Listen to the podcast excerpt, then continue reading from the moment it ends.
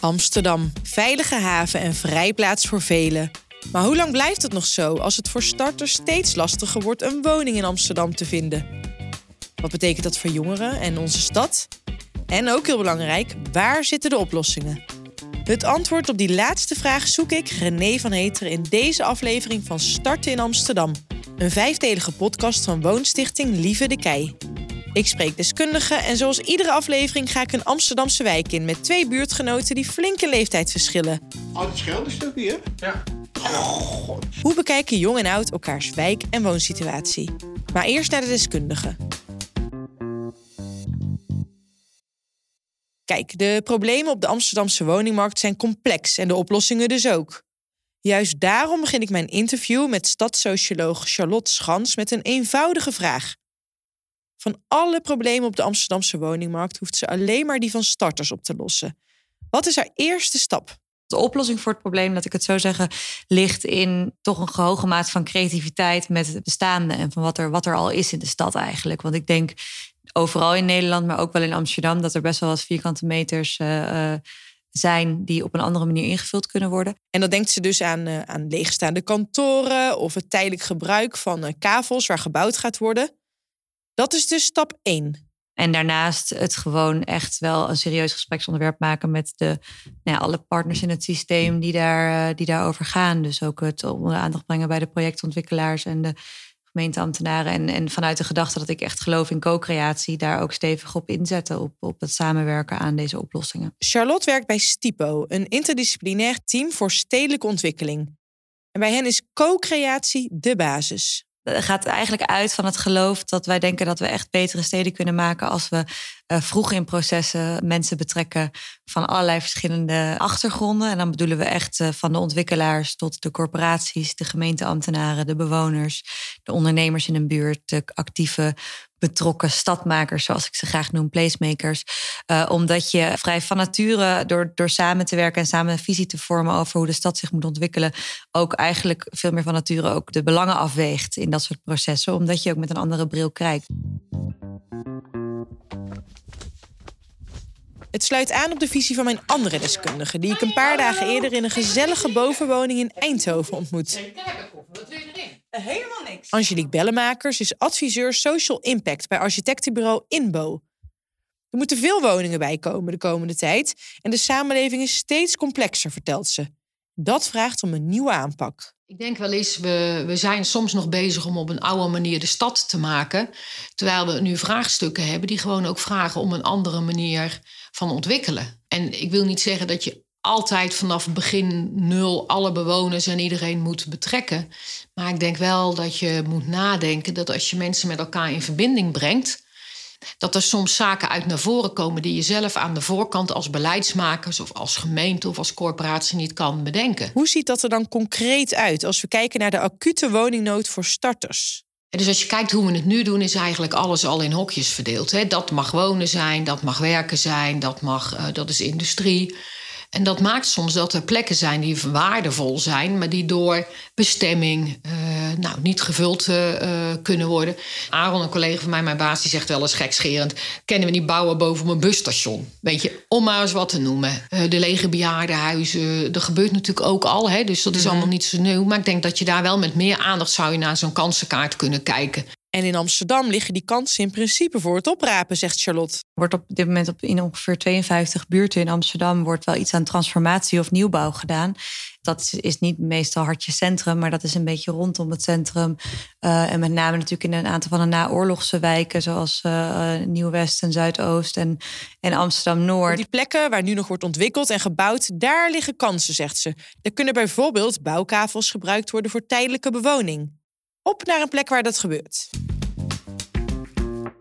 Amsterdam-Noord. Op een voormalig sportveld in de wijk Elsenhagen staat over een paar jaar een nieuwe woonwijk. Maar tot die tijd wonen er 540 woonstarters in startblok Elsenhagen. Het is een bonte mix met onder andere studenten, statushouders. Op een campus staan een aantal blokken met zelfstandige containerwoningen. Ik ontmoet één van de bewoners, Ties. We gaan eerst samen op de koffie bij Frans. Die woont op vijf minuutjes lopen in een seniorenflat. Frans is 89 jaar oud, maar nog zo kwiek als wat. En een echte Amsterdammer. Uh, nou, ik ben in Bataviastraat geboren, in Amsterdam-Oost. Uh, toen we bijna drie jaar waren, gingen we naar Tuindorp aan. In de, nieuwe woningen van de Algemene Woningbouwvereniging. Dat is een eerste uh, woning met, met een douche, weet je, en dergelijke. Dus dat was wel heel prettig, ja. Die zo oud ben jij? Uh, ik ben 28. Oh, het scheldenstukje, hè? Ja. Frans ontvangt ons in zijn flat, die zich het best laat omschrijven als een echte vrijgezelle mannenwoning. We schuiven wat stapels papieren en zijn stoelfiets aan de kant en nemen plaats. Al hebben de twee elkaar nog nooit gezien en schelen ze een jaartje of zestig, ze babbelen als oude bekenden. Over Frans liefdesleven. Ja, dat, ja maar als ze zo ouder worden, dan, dan, dan ga je trekbaar in, weet je. Die vrouwen, dat zijn er... Ja, dat schijnt zo. Dat zeggen ze, het boek is gesloten hoor, weet je. ja, dat heb je vervelend hoor. En hoe het toch komt dat Ties zo'n bekend gezicht heeft. Ik, ik, fiets dit stuk elke dag. Onder een tunneltje oh, moet ik... Uh... Dat, zou dit kunnen zijn. Ja. En dan komen we over Ties woning te spreken. Kun jij erheen kijken? Ja, links, ja, links ja, we, ja, daar, hè? We daar, het zien. Ja, want het, uh, ook zo'n studentenflatje heb je natuurlijk. Er wonen studenten en vluchtelingen. Dus dat zijn... Oh, je hebt uh, geen vluchtelingen? Ik ben geen vluchteling, nee, nee. Waar Frans een beetje huiverig lijkt voor alle nieuwe gezichten in de buurt, is het voor Ties juist een van de redenen dat hij er zo graag woont. Er wonen dus jongeren uit, uit uh, heel de wereld. Dus uit Afghanistan en Syrië. Ja, maar dat is gewoon een uh, Nederlander. Ja, die, ja en, dat zijn, ze heten nu statushouders. En binnen vijf jaar krijgen ze dan hun paspoort als ze oh, ingeburgerd oh, zijn. Oh, dus mag je er maar vijf jaar wonen ook? Ja, dus het, is een, uh, dat heet een jongerencontract. Dus ze mogen er vijf jaar wonen en dan uh, moeten we zorgen dat we weer iets anders hebben. Ties heeft nog 2,5 jaar en hij zit er voorlopig goed. Ja, nee, ik vind het heel leuk. Ik had ook de mensen die ik daar heb ontmoet, had ik nooit ontmoet als ik niet daar zou wonen. Dus mijn buurman uit Eritrea is de eerste man die je kent uit Eritrea. En dat is hartstikke leuk om daar uh, contact mee te maken en uh, te praten over van alles. Ja, want jullie wonen daar niet gewoon zomaar, toch? Er gebeurt van alles. Jij bent ook best wel actief, uh, begreep ik? Ja, we, we, organiseren dingen zodat mensen samen, samen dingen doen, kunnen doen. En elkaar kunnen leren kennen door die activiteiten. Um, en ik denk dat het voor de statushouders heel fijn is om op een la laagdrempelige manier uh, Nederlands te leren kennen en andersom. Ja. Dus dat, uh, dat gebeurt allemaal aan de Ja, als de mensen geïnteresseerd zijn, is het, is het toch prachtig. Ja. ja. Zullen we even gaan kijken daar? Waar? Graag. bij, bij oh ja, natuurlijk. Ja. Maar hier wonen ook mensen uit Eritrea en noem maar op. In, jou, in jouw flat? Ja, hier in die flat. Ja, natuurlijk. En, en, en, Suriname en uh, Antillen, noem maar, uh, overal komen ze vandaan. Maar ontmoet je die wel eens? Of, uh... Jawel, natuurlijk. Je ziet je in de lift. Je komt hier in de lift tegen en... Uh, nou, er zijn best aardige, aardige mensen bij, hoor. Ja. Zometeen wandel ik met Ties en Frans naar startblok Elzagen. Maar eerst even terug naar Angelique in Eindhoven. Volgens haar is zo'n startblok een goed voorbeeld van ontwikkelen voor verschillende doelgroepen en zou dat meer moeten gebeuren. Want zij merkt dat bij het ontwikkelen van projecten jongeren wel worden genoemd, maar het zou, het zou meer focus moeten hebben, denk ik. ik. Ik denk nu wel eens, als je soms met opdrachtgevers praat, hè, dat er projecten worden ontwikkeld. En als je dan vraagt aan welke doelgroep denken jullie, dat het eigenlijk meer gaat om snel woningen te bouwen. Dan dat er heel specifiek wordt nagedacht over voor welke doelgroep. En tuurlijk, dat zie je natuurlijk bij leegstaande kerken en leegstaande gebouwen. Je kan ze heel vaak transformeren en dan kunnen er weer allerlei mensen in wonen. Dat snap ik heus wel. Hè. En als je een eengezinswoning maakt of een, gemiddeld appartement, dan kunnen daar heel veel doelgroepen in, in uh, wonen. Maar als je iets meer nadenkt en ook de jongeren betrekt in dat gesprek, kom je misschien tot oplossingen die je zelf aan de voorkant niet bedenkt. En ik hoor wel, uh, de Keijer doet dat natuurlijk ook zelf, hè, eh, dat ze ook echt gericht voor jongeren ontwikkelen. Maar ik denk dat los van de Keijer dat het meer mag gebeuren. Ja. En ik denk dat de oplossing niet alleen zit aan de voorkant voor wie ontwikkelen we en wat voor gebouwen of, of plattegrond maken we. Maar het zit natuurlijk ook in regelgeving. Hè, welke huurcontracten. Hè, daar heeft de woningwet ook wel wat meer ruimte voor geboden. Ik vraag Angelique hoe het komt dat er nu soms niet genoeg aan jongeren wordt gedacht bij het ontwikkelen van woningen. Ik denk dat voor een deel inkomen en geld er natuurlijk een rol in spelen. Mm. Hè. Ontwikkelen is heen ten dagen duur. Dus ja, het moet ook wat uh, opleveren, om maar heel even uh, simpel te zeggen. Jongere studenten hebben altijd een soort negatief stempel op zich. Hè? Helaas, hè, want ik denk dat er voorbeelden genoeg zijn van studenten in buurten en wijken. die ook een positief effect op de buurt hebben. Juist, uh, denk ik. Dus zegt ze: gemeente, corporaties, ontwikkelaars, ga het gesprek aan met die woonstarters. Van wat heb je nou eigenlijk nodig en wat wil je en waar ben je mee geholpen? Ja. Ik denk dat er allerlei vormen zijn waarbij niet iedereen per se een hele zelfstandige woning nodig heeft. Een deel misschien wel, maar een deel ook niet. Op dat gebied van die gedeelde woningen ziet Charlotte Schans van Stipo al positieve ontwikkelingen. Een van de dingen doorbraken die er denk ik in het klein wel is geweest, is dat het nu steeds, een beetje makkelijker wordt. Uh, onder de noemer van de Friends-contracten, waar onder andere de keizer mee bezig heeft gehouden, om grotere woningen zeg maar, voor meerdere uh, contracthouders uh, beschikbaar te krijgen. Dus dat meerdere jonge mensen samen kunnen wonen. Ik denk dat dat een hele goede ontwikkeling is, want ik denk dat eigenlijk helemaal niet zo heel veel starters, of dan heb ik het echt met name over leeftijdsstudenten en net daarna, zitten helemaal niet per se te wachten op een eigen woning. Uh, en je ziet natuurlijk de, nou ja, de meer, nog meer pionierende initiatieven. En dat zijn de wooncoöperatieven bijvoorbeeld, die nu echt in Amsterdam uh, vrij ruim baan krijgen. Dat jonge mensen, maar ook nou ja, echt meerdere generaties, maar je ziet dat jonge mensen er ook wel inspringen om samen hun eigen woondroom te realiseren. En uh, samen een, een, een, een, groot complex te realiseren waar ze met meerdere jonge mensen kunnen wonen of met meerdere generaties kunnen wonen. Zometeen meer over wooncoöperatieven en wat ze voor Amsterdamse woonstarters kunnen betekenen. In Amsterdam Noord lopen Ties en Frans naar de lift en we praten over de woningmarkt. Ik vraag Ties hoe hij er naar kijkt en waar volgens hem de oplossingen zitten.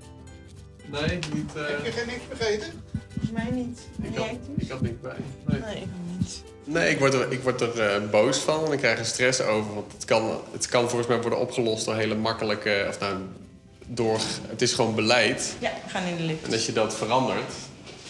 Uh, dus als je bijvoorbeeld zorgt dat, me, dat huisjesmelkers geen uh, honderden pandjes kunnen opkopen en dat weer kunnen verhuren aan mensen zoals ik voor 600 euro per kamer.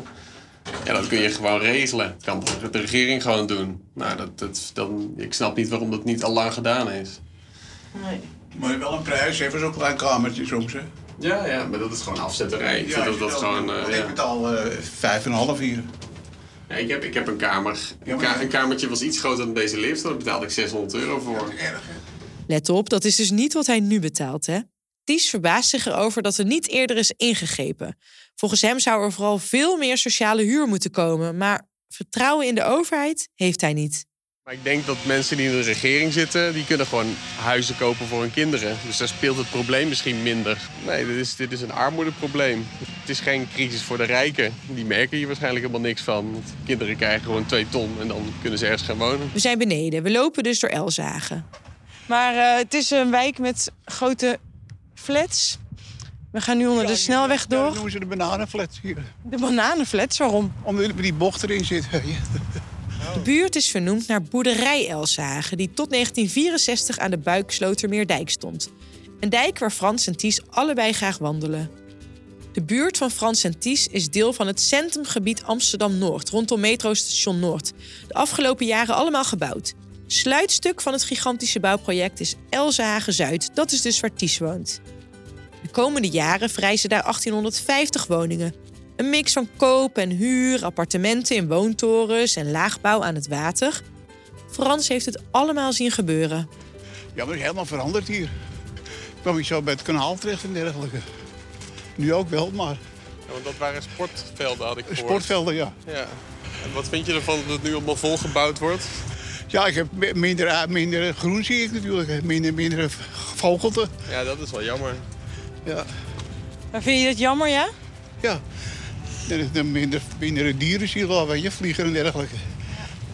Nou, wij hebben wel heel veel konijnen, dus ze zijn er nog steeds. Ja, inderdaad. Ja. We lopen onder een tunneltje door en komen in het bouwgeweld terecht. Links van ons, rechts van ons, overal wordt gewerkt. Hé, hey, maar dit is het toch? Ja. Ja, dit is uh, Startblok Elshagen. We lopen nu over een fietspad wat, uh, wat twee, uh, twee maanden klaar is of zo. Het was eerst een grote zand, uh, een soort woestijn. Ja. Ik moet zeggen, het is niet echt heel gezellig hier. Nee, nee. Nou ja, het, het, ziet er misschien uh, niet gezellig uit. Maar uh, ja, de mensen die er wonen zijn wel gezellig. Ja, dat is misschien wel belangrijker. Ja, en, en, voor mijn huis wordt een sporthal gebouwd. Daar zijn ze nog niet aan begonnen, maar dat komt ook binnenkort. Ja. daar moet je dus mee dealen Ja, dan heb je wel ergens een woning, maar dan woon je wel in een soort bouwput. Het is dat of eh, weer bij je ouders gaan wonen. Of heel veel betalen. Dit, ook, eh, Dit wordt een moskee. Hier komt een, eh, wordt oh, een komt moskee toch. gebouwd. Ja, ja. dat- oh ja, waar, waar ook van plan, ja. Oh, komt hij hier te staan? Ja. Dus, nou, kunnen, dan kunnen we daar ook een keer naartoe. Zometeen het bezoek van Frans aan Ties Kamer op startblok Elzagen. Maar eerst even meer over die wooncoöperatieven waar Charlotte het net over had. Want hoe werken die en waarom zouden ze een deel van de oplossing kunnen zijn?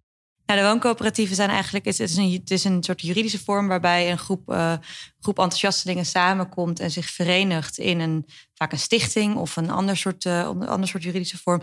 En samenkomt om een nieuw gebouw te realiseren of bijvoorbeeld een bestaand gebouw te transformeren. En eh, daar zit vaak een hele hoge mate van co-creatie in, want ze gaan dan ook samen visie vormen op hoe een gebouw eruit zou moeten zien. En het idee van zo'n wooncoöperatief is dat de stichting of de rechtsvorm die er, die er ligt, blijft eigenaar van de woningen. En vaak is het een huurconstructie. Dus je huurt dan van die coöperatie, waardoor ook de betaalbaarheid voor de lange termijn veel makkelijker te realiseren is. Ja, ik begreep dat dit in Zurich ook heel eh, groot is. Is dat zo? Ja, dat klopt. Ja, in Zurich eh, hebben ze eigenlijk echt al generaties lang ervaring met eh, iets wat ze de Genossenschaften noemen.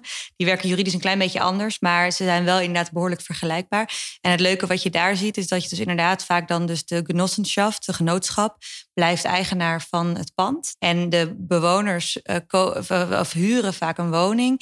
Maar je ziet ook dat er op hele interessante manieren wordt nagedacht over nou, de, wat we dan de levensbestendige woningen in, in Nederland noemen.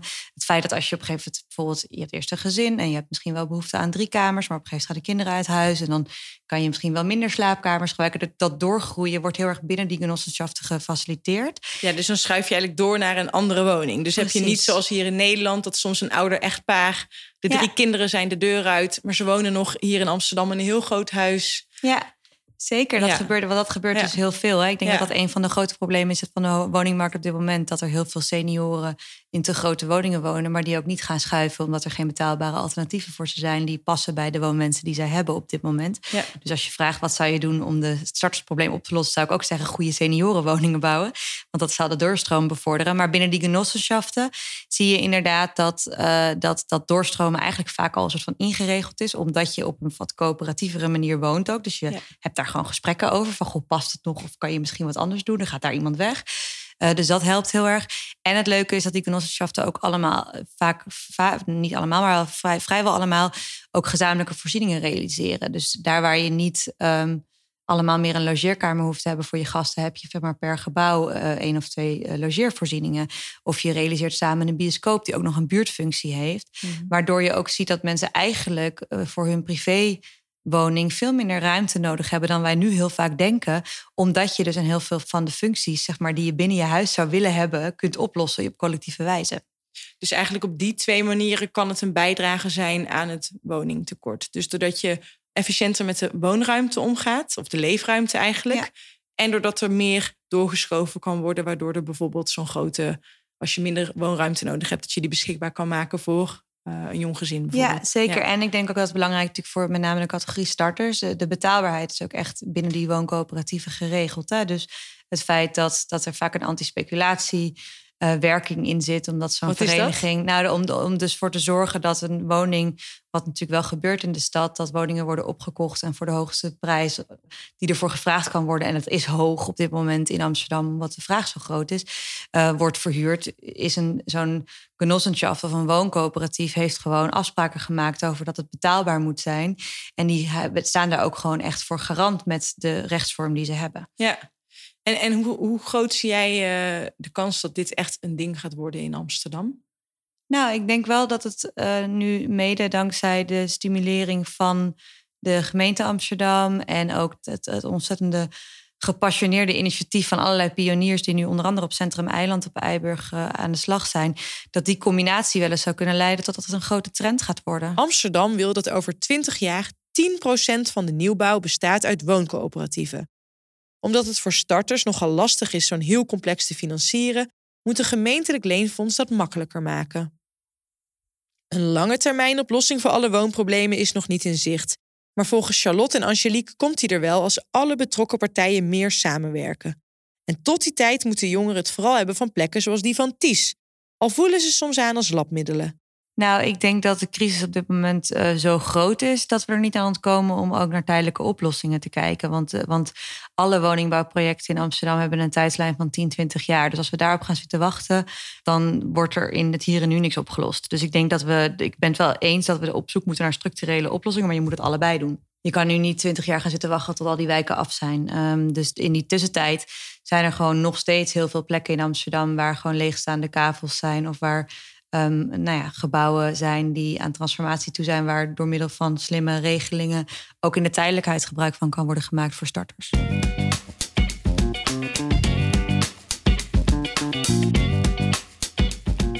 Gaan we nog één keer naar startblok L zagen. Je zou op het eerste gezicht niet denken dat dit tijdelijke woningen zijn. De houten bekleding van de muren van de wooncomplexen, die zijn vier verdiepingen hoog, verhullen dat het containers zijn en geven het geel eigenlijk best wel een stijlvolle look. Hier naar boven.